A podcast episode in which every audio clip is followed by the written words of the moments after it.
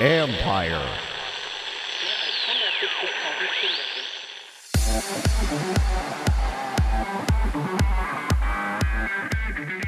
It started as a way to treat head trauma, and now we believe that we can identify the, the quality of this and whether or not there is some kind of potential need for remediation strategy in kids before it becomes a learning disability. And so we think that there's some real promise to being able to use this as a, a dynamic screening tool. You know. That's Scott Anderson, Chief Clinical Officer at SyncThink, who is having his eyes open to the potential of seeing what we see. This is the Future Sport Podcast. I'm Bram Weinstein.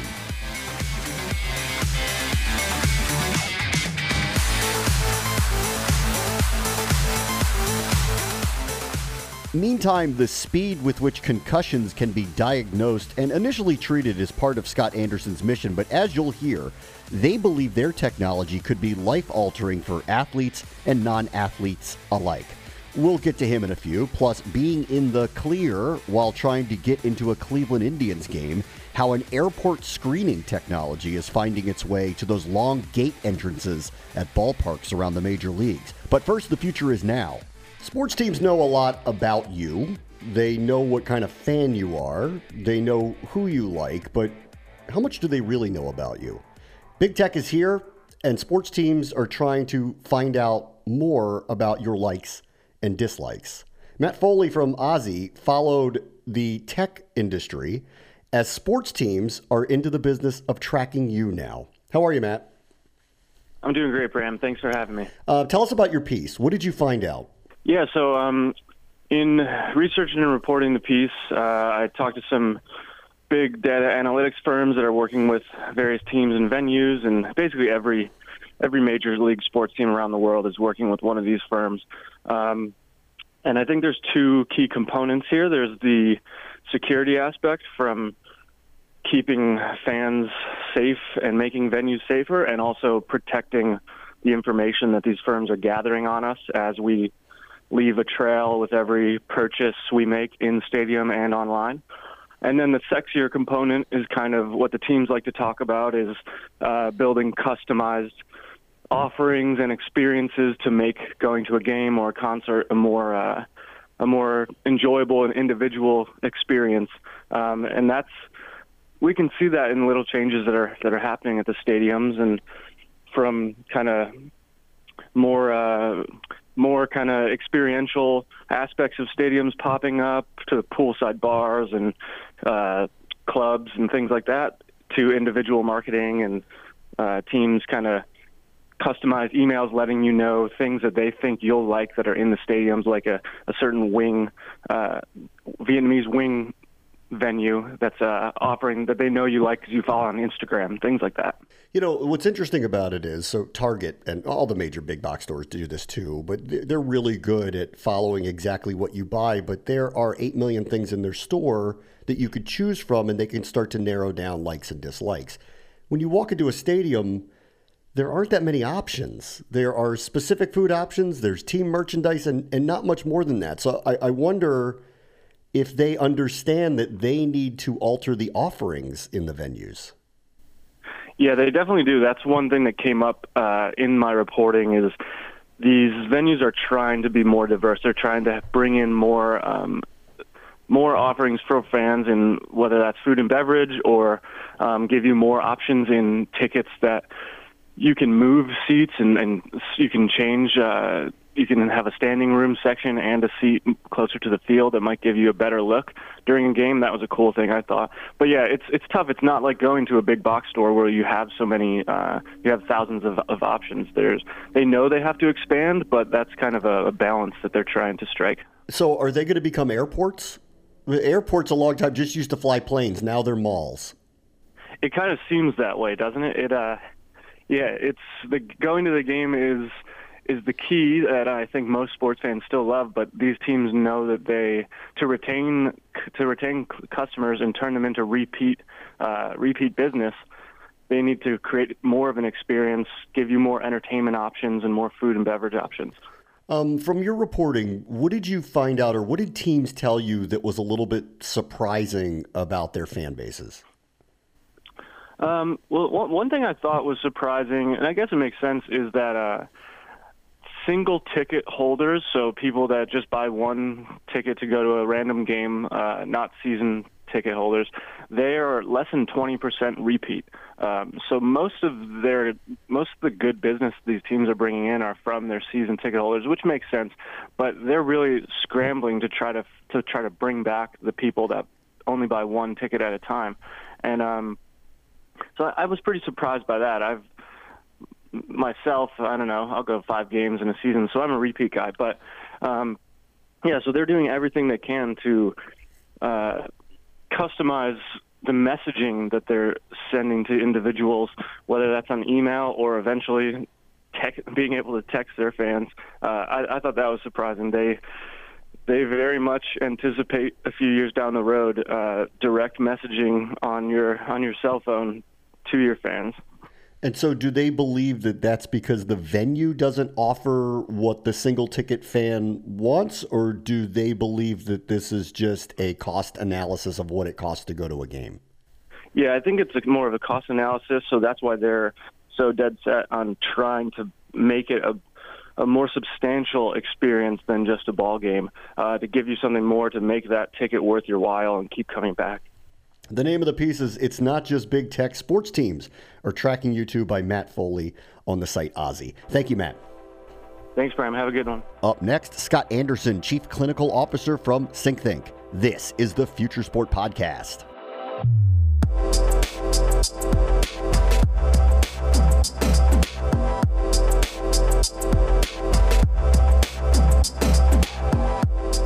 Our guest this week is Scott Anderson, who is the Chief Clinical Officer at SyncThink, where they have revolutionized the speed by which a diagnosis can be achieved through eye tracking.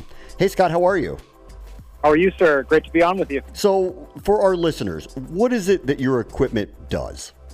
Yeah, so Bram, uh, as you know, we're working in the field of brain health, and um, we use a modified virtual reality uh, based system that is equipped with eye tracking cameras that can detect um, subtle movements in your eyes um, and uh, use that as an analysis for how your brain is functioning. And so, uh, over extensive years of research, uh, over uh, a decade of research, we've been able to categorize various eye movements um, and correspond them to certain conditions, uh, health-related, brain health-related conditions, and also give us an overall picture of um, what things may be impacting um, you know your brain's effectiveness or your brain's uh, ability to function effectively. So you you said you've been doing this for about a decade. All this data has come in. Um, you're getting more and more and more each time you you use this. How has uh, this data changed in the way that you treat patients from when you started doing it to what you know now?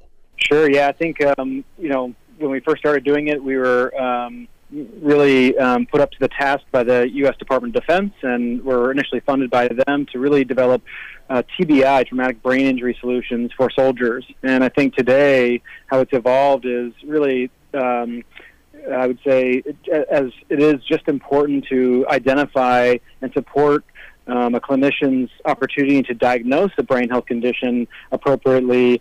We also are seeing that by proactively monitoring your own brain health, and training it, you can actually um, improve the quality of your brain's performance and and perhaps decrease some of the risk uh, exposure that there may be to some of these long-term health conditions. How would one do that? Could you be specific? Sure. Yeah. So I would say that if you um, really what we're measuring is how well somebody pays attention to the world around them, or how well can they um, synchronize their the things that they do with their you know verbally or um, motorically with their body um, how well can they synchronize that with the things that are happening around them? And we see this all the time in sports right? You see a pitch thrown the batter has to start their swing before the ball gets to them. It's a it's a, a system that the brain uses to guide us through our external environment. And so um, what we see in conditions and many medical conditions is that this system is thrown off and what we're seeing now is that if we can expose people to their regular environment, and in our case, we can do this in virtual reality, we can provide certain stimuli that they have to pay attention to, we can objectively measure the quality of their attentiveness and then train it up. Uh, inside the head mount and say, look, this is the area where you pay attention poorly.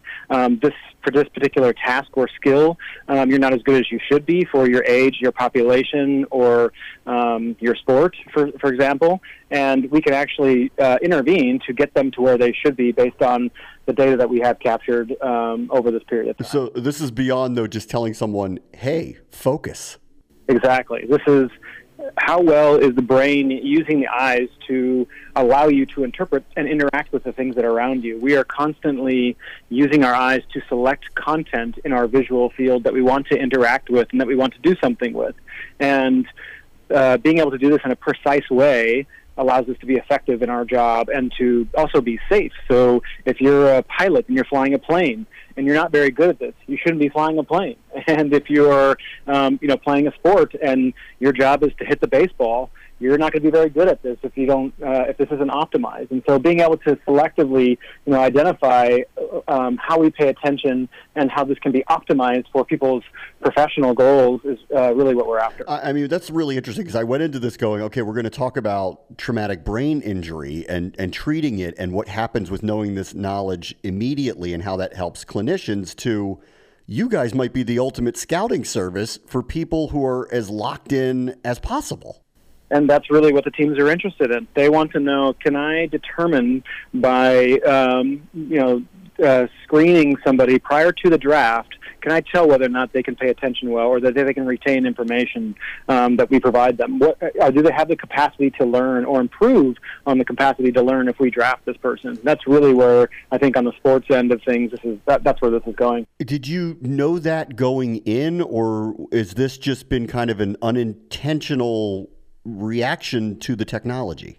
Um, I think that uh, we had some uh, inkling that this is something, you know, having worked in the sports industry for 20 years myself, um, you know, I know that sports teams are really interested in identifying how do they get this 1% edge, right? Whether that's in their physical preparation, the mindfulness, uh, you know, mental preparation. What are the tools and, and uh, technologies and strategies that we can utilize that's unique to our organization that will um, help us develop players and get us the biggest return on our, our investment to making us successful. And so um, I, I, did kind of suspect that this is something that um, certain sports and certain teams would have an interest in. Um, I think the response has been tremendous in the sense that um, there's really people who are like you having a reaction like, wow, this is a whole other frontier of information that we can gather and we can really see for ourselves you know the you know what who are the players that we should invest in and who should we um, stay away from. Of course, they're not making this uh, decision in a vacuum. They're using this along a whole uh, uh a, a, a, whole spectrum of um, data that's coming into their system for how they evaluate prospects. But you know, this is another step that's telling us um, you know the, cap- the true capabilities or, or potential for high performance for athletes. Uh, and we're taping this tonight is the beginning of the NFL draft. Um, are teams using this to determine at least one criteria of prospects? Has it, has it gotten that far yet? Yeah, it has. Um, there are teams, uh, you know, uh, across the landscape of sport that um, really are uh, keenly aware of um, you know how what type of role this potentially could play in their evaluation process, and also um, you know it's not going to. I, don't believe that eye tracking is at the at the place where it's going to fundamentally fundamentally make the decision for them, but it's certainly being used to help them better um, evaluate everything that uh, you know a potential prospect brings to the table. Okay, so take me down the road into the future to where you think it goes and what the real capability may be five, ten years down the road?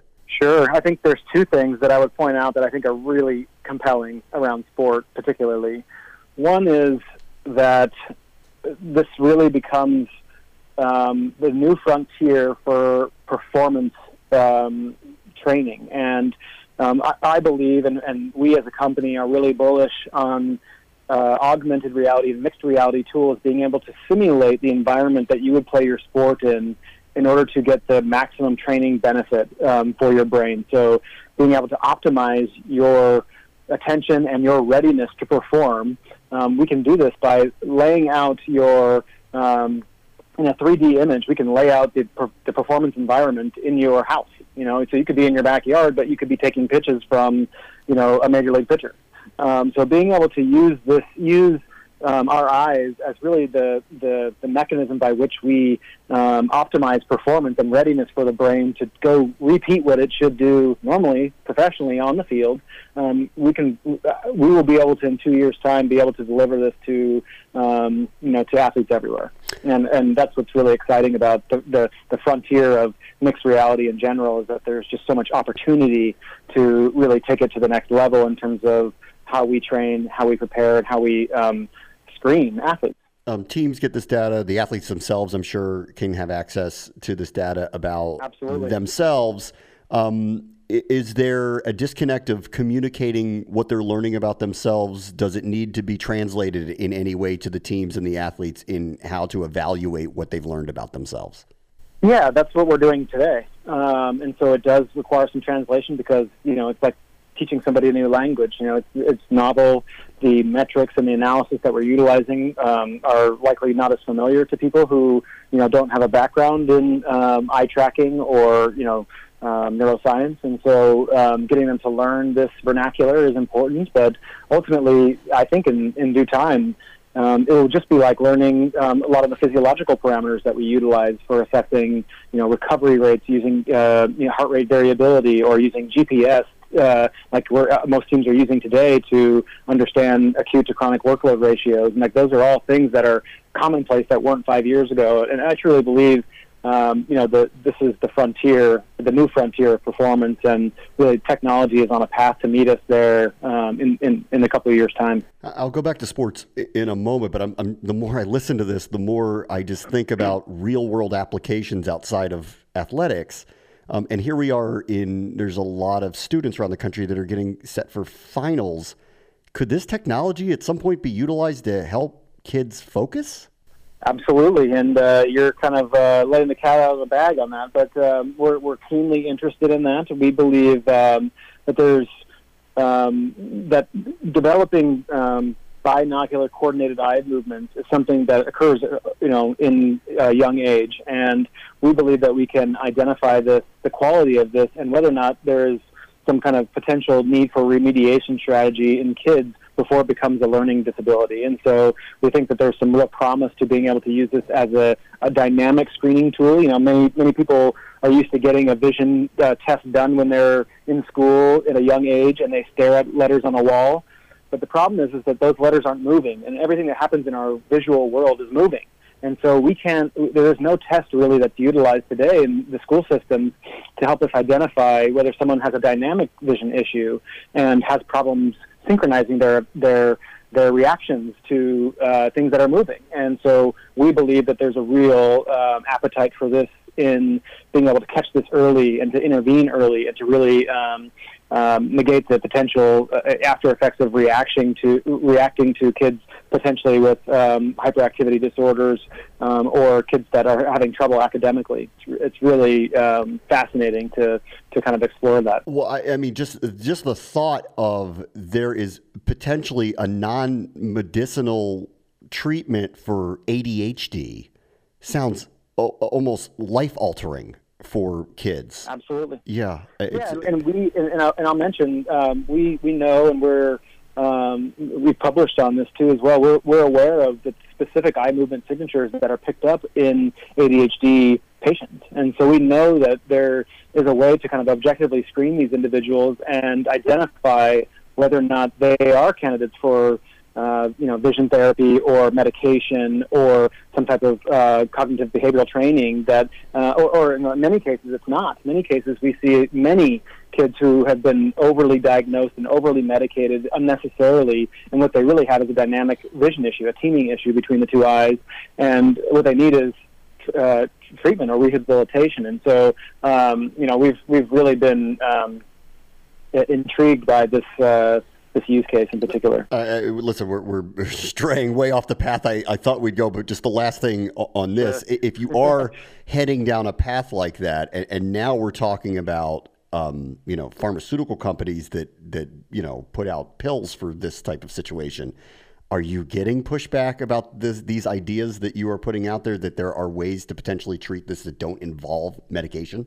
not at all. And, and actually, to the contrary, we've worked with uh, pharmaceutical companies in who have specifically worked in drug development for ADHD medications, and, and what they really want to know is, you know, efficacy for dosing. Right? They don't want they want to know can we improve someone's attention um, with the minimal dose possible, rather than just making it a blanket, um, you know, a, a blanket recommendation to everybody, and then continuing to to uh, double that dose if the, the effects aren't aren't um, you know aren't realized. And so I think um, what we've seen is the opposite. They, they are really wanting to know how much do, does an individual patient need before we see the, the actual benefit to their attention, and can we keep it as little as possible to, so that they can actually perform what they need to perform. Um, this is all fascinating. I, I, need to get us back on track, yeah. though, for our listeners yeah, that, that really like yeah, sports. You know, there's one thing I, I think that uh, you and the listeners would also be willing to, to listen to, which I think is another area of this frontier that I think is really compelling. It's in the area of fan engagement. Is you know, in, many cases now, teams are, are or uh, leagues in, in fact, are offering opportunities to watch games in virtual reality or mixed reality where you can actually sit courtside from your living room and watch these games.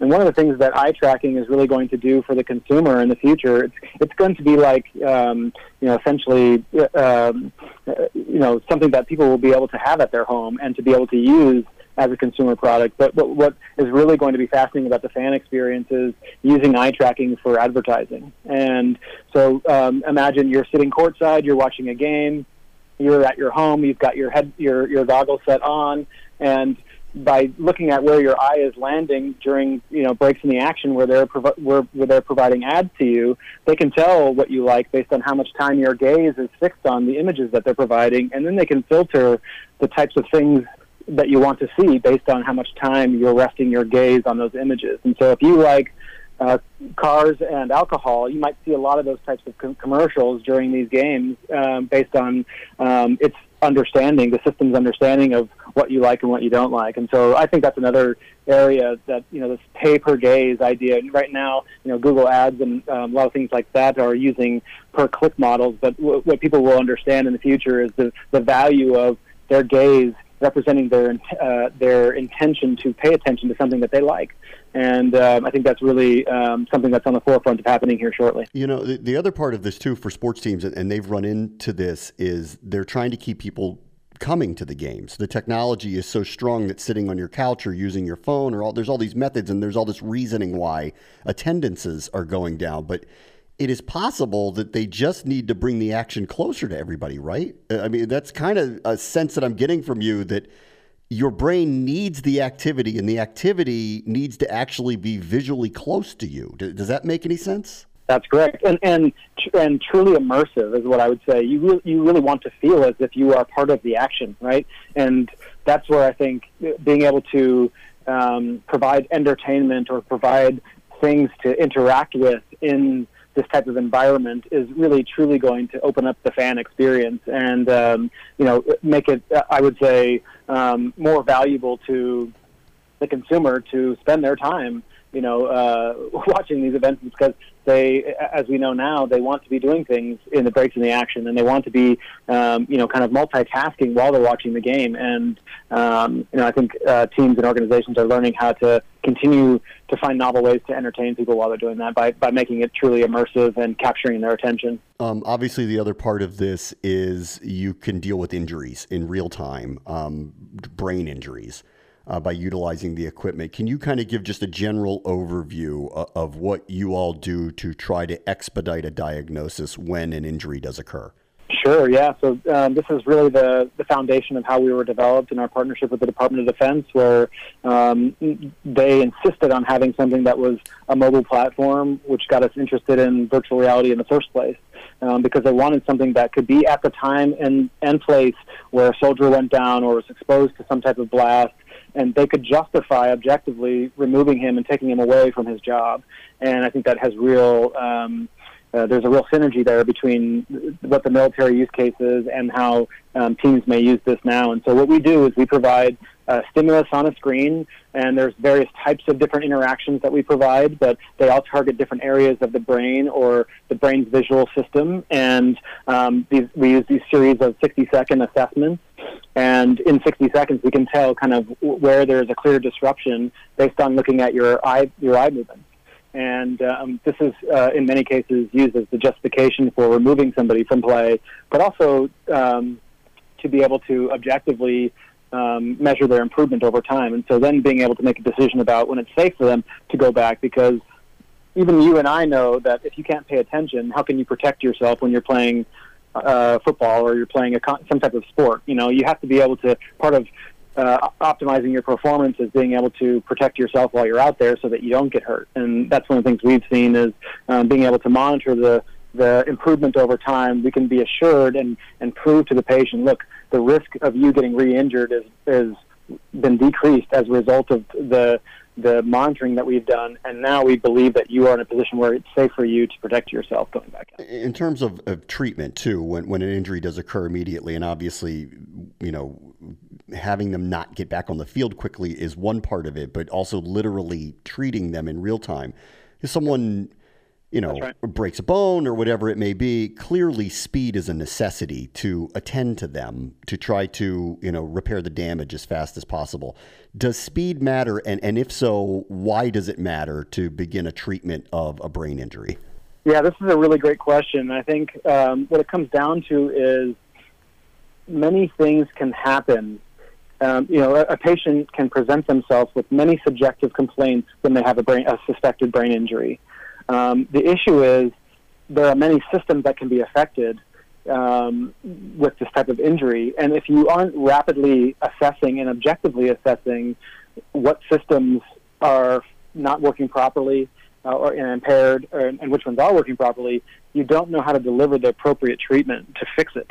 And that's been our, our problem with concussion in the in the past. It's been that uh, we're relying on the patient's subjective report to convince us of the diagnosis rather than objectively measuring something. You know, when someone has an ankle problem and their ankle is really swollen, they go for an MRI, and the doctor interprets that MRI and says, "Oh, here's where your injury is. This is the prognosis for that injury." What we have in concussion, we don't have anything like that. A CT scan is not going to effectively um, tell us the prognosis of the brain condition. And so, what we need is objective tools like EYE-SYNC to be able to rapidly quantify the, the, the type of impairment and the severity of impairment in the area of the brain so that we can target a specific treatment strategy for that individual patient. And that's how we know that they, they not only will recover faster and that they will um, buy into the process of remediating this problem, but also that they won't develop some type of secondary comorbidity. And what we've seen with many many cases is that um, you can develop migraines, you can develop depression, anxiety. Um, there's some suicidal risk in some of these patients if they're left in their room and told to wait it out until um, their symptoms resolve. That that strategy is no longer effective and we really need to have objective information to help guide the decision making so that we can prevent these other problems from uh, really uh, uh, winding up the, the problem and making it more complex to, to unravel. This is a remarkable array of topics that you all are dealing with at your company. It really is amazing. Scott Anderson is the chief. It is fascinating. It is Scott Anderson, the chief clinical officer at SyncThink. I'd like to revisit with you next year if we can and see where you guys are. Thank you for joining us. Absolutely, my pleasure, Bram. Thank you so much. Sick of getting to the ballpark and missing an inning or two just getting by their security? The Indians are trying to do something about that. Next.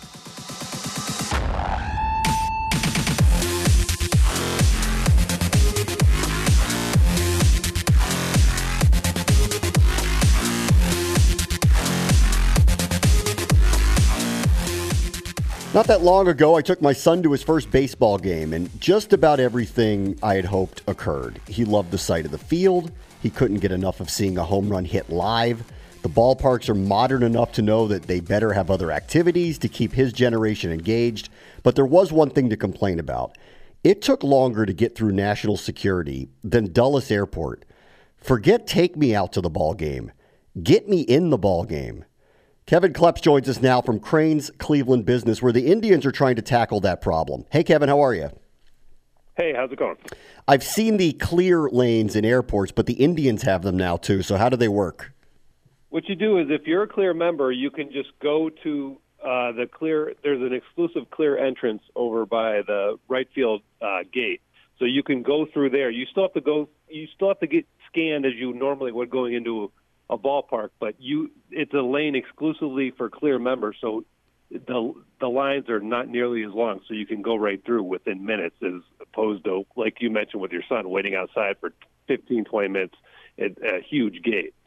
And you could. They also have these uh, pods where you can sign up at the ballpark to become a member. The sports membership for Clear is different than it is for the airports, where you have to pay a monthly fee.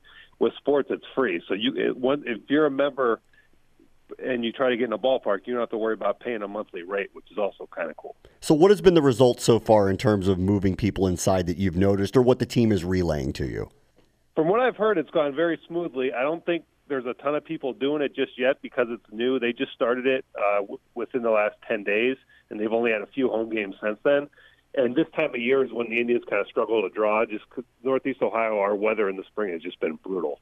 So they haven't had. They're only getting 12, 15,000 people a night. So I don't know if the lines, the long lines aren't really an issue for them right now, regardless of it's of it's clear or regular or the regular entrance to the gate. So it's kind of hard to judge. Where it's going to really come into play is in July when they the, when the weather is really nice and the and the weekend crowds are in the 25, 30,000 range. Then you have the All Star game coming to Cleveland uh, in July also. So that's when the, that, that that was a big thing for MLB and the Indians to get that done before before the All Star game comes to town. And I imagine the teams want this problem solved. The longer the people are in the building, the more commerce they can actually do. Yeah, I mean it makes so much sense from so many different perspectives. After after this thing with the Indians happened, I reached out to the Browns to see, you know, I mean, there's going to be a ton of interest in the Browns this year. There already is now, and uh, the state. I mean, NFL teams always draw better uh, baseball, obviously, bigger venues and big, more interest and all that stuff. But with the Browns, they only would have 40, 50,000 people at a game the last couple of years when they were bad.